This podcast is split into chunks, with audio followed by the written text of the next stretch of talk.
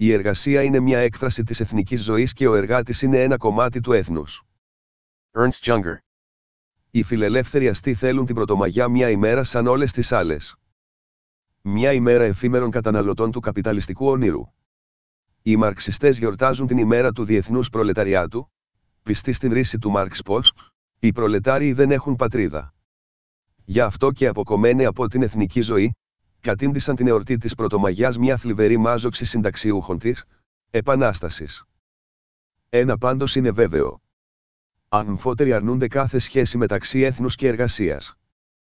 Και αυτό γιατί οι αντιανθρώπινες αυτές ιδεολογίες, όψεις του ιδίου κύβδηλου νομίσματος, θέλουν να σαρώσουν κάθε οργανική σχέση μεταξύ των λαών.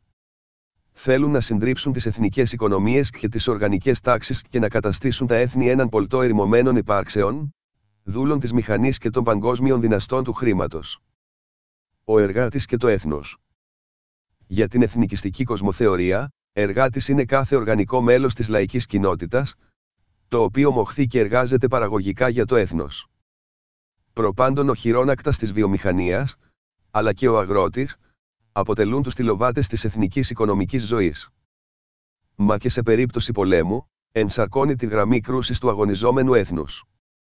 Τα πεδία μαχών του έθνους μας, από τον Πιζάνε έως τον Σαγκάριο, είναι σπαρμένα από ωστά Ελλήνων εργατών, των αρίστων του έθνους. Τον εθνισμό του εργάτη εξήμνησαν πολλοί λογοτέχνες μας, ενώ ο προφητικός Ιων Δραγούμης οραματίστηκε δια αυτού τον εθνικισμό. Ήταν η εποχή που οι πρωτοπόροι του εθνικιστικού κινήματος, όπως ο ρομαντικός Πλάτων Δρακούλης, συντέριαζαν την φιλεργατική πολιτική με την εθνική ιδέα, μόλυντη ακόμη από τον μαρξιστικό διεθνισμό. Θα έρθει, όμως, πάνω από όλα σαρωτικός ο αγέρας του Μεσοπολέμου, των εθνικοεπαναστατικών κινημάτων, που παντού στην Ευρώπη θεριεύουν και λυτρώνουν δυστυχώς πρόσκαιρα τον εργάτη από την καταπίεση του κεφαλαίου και την τρομοκρατία του μπολσεβικισμού.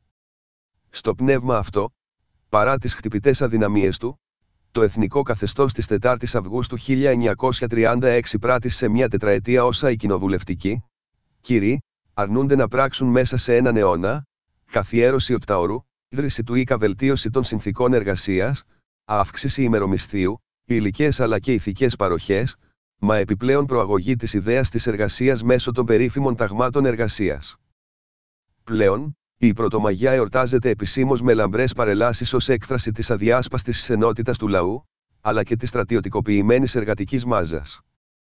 Ο Ιωάννης Μεταξάς είναι ο πρώτος που εθνικοποίησε την εργασία. Το μέλλον του εργάτη.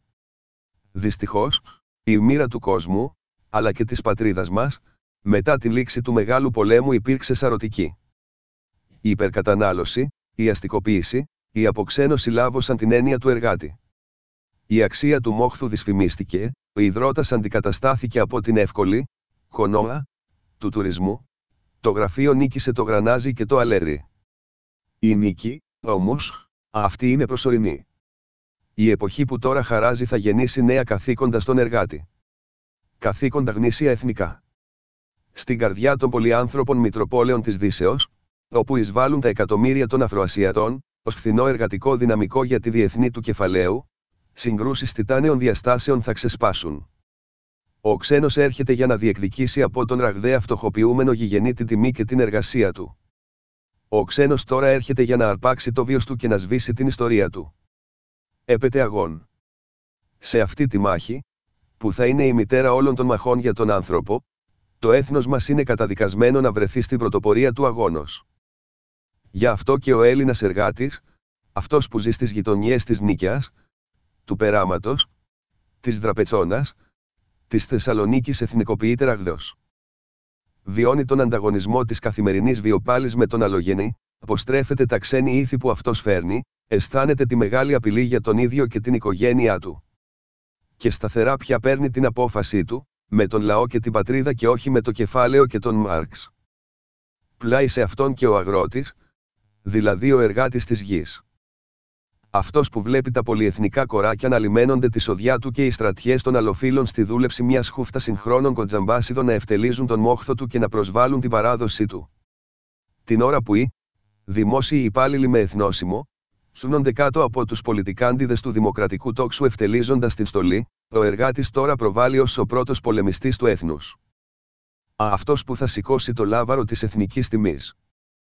Και αυτός που τελικά θα εξαναγκάσει τον επιστήμονα, τον σημερινό απάτριδα διανοούμενο, να γίνει ένας εργάτης του πνεύματος στην υπηρεσία του έθνους και της λαϊκής κοινότητος. Ένα σύνθημα του παρελθόντος διακήρυται, κάθε ξένος εργάτης, ένας Έλληνας άνεργος. Σύνθημα του κινήματος που ηχούσε κάποτε παράτερα στην εποχή της κατανάλωσης, τώρα όμως δικαιωμένο από την ζωή και την ιστορία. Ας το διαδώσουμε σε όλο και περισσότερους συμπατριώτες μας. Το μέλλον μας ανήκει. Για ένα γνήσια λαϊκό κράτος ενός ανώτερου πολιτισμού. Ζήτω η Εθνική Εργατική Πρωτομαγιά.